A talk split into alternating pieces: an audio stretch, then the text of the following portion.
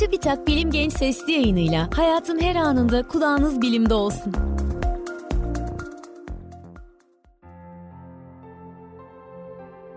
Uzaya ve bilime meraklı dostlar, merhaba. Ben Selçuk Topal. Bilim Genç Sesli yayınının bu bölümünde harika bir keşif haberinden bahsedeceğim. Ayrıca bu keşifle bağlantılı ve kara deliklerle ilgili önemli bir soruya yanıtlar vereceğim. Bir kara deliğin kütlesi ne kadar büyük olabilir? Kara delikler için bir kütle sınırı var mı? Yoksa kara delikler madde yuttukça durmaksızın büyüyen cisimler mi? 29 Mart 2023 tarihinde yayımlanan bir çalışma, bugüne kadar belirlenmiş en büyük kütleli kara deliklerden birinin keşfedildiğini duyurdu. Süper kütleli kara deliklerden bile daha büyük 33 milyar güneş kütlesinde aşırı kütleli sınıfına giren bir kara delik. Bildiğiniz gibi gök adamız Samanyolu'nda farklı türde ve yaşta birkaç yüz milyar adet yıldız olduğunu düşünüyoruz. Gök adamızdaki yıldızların ortalama 30 milyar tanesi Güneşimize benziyor olabilir.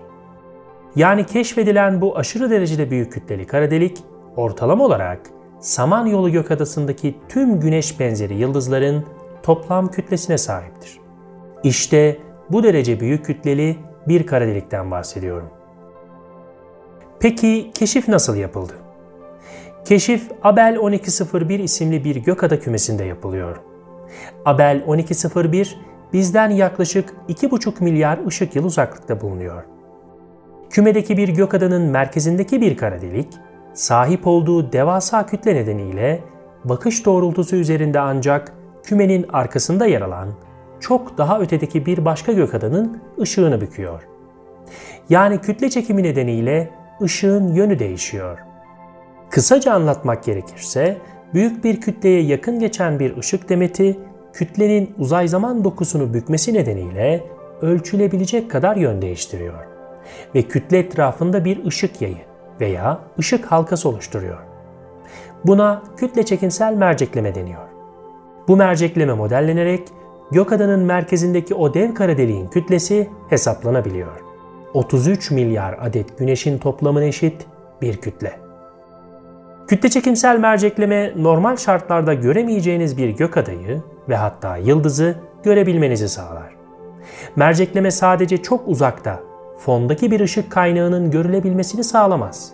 Uzakta olduğu için aslında sönük olan o kaynağın aynı zamanda ışığının şiddetini de arttırır ve böylece daha kolay görünmesini sağlar. İşte bu iki önemli avantajı nedeniyle kütle çekimsel mercekleme evrenin doğal mercekleri gibidir. Peki bu derece büyük kütleli bir kara delik fizik yasalarına göre gerçekten var olabilir mi? Kara deliklere net bir kütle sınırı konulmasa da bir kara deliğin kütlesi 50 milyar güneş kütlesine yaklaşınca kara deliğin büyümesinde bazı sorunlar ortaya çıkabiliyor. O nedenle teorik olarak 50 milyar güneş kütlesinin bir kara delik için maksimum kütle olması gerektiğini söyleyen birçok çalışma var. Neden bir kara delik 50 milyar güneş kütlesinden daha büyük olamaz? Şimdi gelin bu soruya bugün sahip olduğumuz bilgiler ışığında yanıt verelim. Bugüne kadar kara deliği temsil eden bir model görüntüsünü, hatta bir kara deliğin gerçek görüntüsünü görmüş olmalısınız. M87 gökadasının merkezinde bulunan 6,5 milyar güneş kütlesindeki kara deliğin veya gökadamızın merkezindeki Sagittarius A yıldız isimli kara deliğin görüntüsü gibi. O görüntülerdeki dairesel parlak bölge, merkezdeki karanlık bir bölge etrafında ışık hızının hatırı sayılır bir oranında hızla hareket eden sıcak gazı temsil ediyor. Demek ki kara delik denilince aklımıza gelmesi gereken görüntü şu olmalı: karanlık bir bölge etrafında dolanan ve zamanla kara deliğe düşen gaz. Kara deliğin etrafındaki bu gaz diskine birikim diski denir. Kara deliklerin bir kütle limitine sahip olmasının nedeni, kütlesi arttıkça daha fazla maddenin daha kısa sürede birikim diskinin etkisine kapılıyor olmasıdır. Örneğin birkaç 10 milyar güneş kütlesindeki bir kara deliğin birikim diskine yılda 1000 güneş kütlesine eşdeğer gaz düşebilir. Bu gaz kara deliğe yüzlerce ışık yılı uzaklıktan, galaksinin başka köşelerinden geliyor olabilir. Burada iki önemli parametre var. Kara deliğin birikim diskine ne kadar zamanda ne kadar gaz düştüğü. Yani gazın birikim diskine düşüş verimliliği önemlidir. İşte sorun bu iki parametre ile alakalı. Kara delik 50 milyar güneş kütlesine yaklaştığında çok kısa sürede çok büyük miktarlarda gaz birikim diskine doğru tabiri caizse çekiliyor. İşte sorun da burada başlıyor. Yılda 1000 güneşe eşdeğer bir gaz kütlesinin birikim diskine düştüğü bir senaryoda gazın büyük bir çoğunluğu birikim diskine çok yaklaşamadan önce yıldız oluşturabilir. Ve yıldızlar kara deliğin birikim diskinin bir parçası haline gelmeden önce kara delik etrafında güvenli bir mesafede bir yörüngeye oturabilir. Veya birikim diskinin bazı bölgelerinde artan kütle nedeniyle gaz kendi içine çöküp yıldız oluşturmaya başlayabilir. Ayrıca yeni bir yıldız oluşurken veya oluştuktan sonra yıldızın kütlesine bağlı olarak etrafındaki gazı ve tozu savuracak derecede şiddetli ışınım yapabilir veya şiddetli yıldız rüzgarlarına sahip olabilir. Bu rüzgarlar aşina olduğumuz rüzgarlar gibi değildir. Yüksek hızlarla hareket eden yüklü parçacık rüzgarlarıdır. Az önce bahsettiğim etkiler nedeniyle birikim diskine düşecek madde azalabilir veya birikim diski yıldız oluşum süreçleri nedeniyle dağılıp artık kara deliği besleyemez hale gelebilir. Yani aşırı derecede büyük kütleli kara delikler adeta çok kısa sürede çok fazla yemek yemeye çalışan birine benziyor. O nedenle yemeğin hepsi kara deliğin ağzına giremiyor. Burada ağız ile kastettiğim şey kara deliğin birikim diskidir. İşte bu nedenle kara deliğin büyümesi bir limite ulaşıyor ve kara delik daha fazla büyüyemiyor. Diğer yandan teorik hesaplamaları ekstrem değerler için yaparsak maksimum kütle birkaç yüz milyar güneş kütlesine ulaşabilir. Ancak 50 milyar güneş kütlesinden daha büyük kütleli bir kara delik henüz gözlemsel olarak keşfedilmemiştir. Yani bu derece büyük bir kara deliğin çevresine yaptığı fiziksel etkiler henüz gözlenmiş değil. Mesela 100 milyar güneş kütlesinde olduğu iddia edilen Phoenix A kara deliğinin buna benzer gözlemsel bir kanıtı yoktur. O nedenle bir kara delik için genel olarak kabul gören maksimum kütle değeri 50 milyar güneş kütlesidir. Kara deliklerin ne kadar büyük kütleye sahip olacağı evrenin yaşı ile de ilgilidir. Evren 13,8 milyar yaşındadır.